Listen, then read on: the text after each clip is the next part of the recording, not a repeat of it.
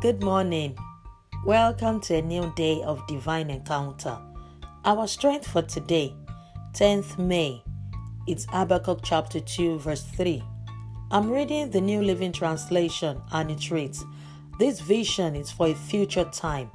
It describes the end and it will be fulfilled. If it seems slow in coming, wait patiently for it.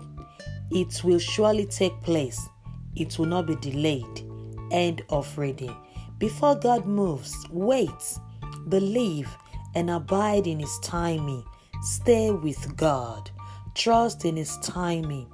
Do not leave the protection of your Father. You keep Him in perfect peace, whose mind is stayed on you because He trusts in you. Dear Lord, help me to wait patiently and trust in your appointed time. Amen. Confess to yourself Christ in me, the hope of glory. Blessings and shalom.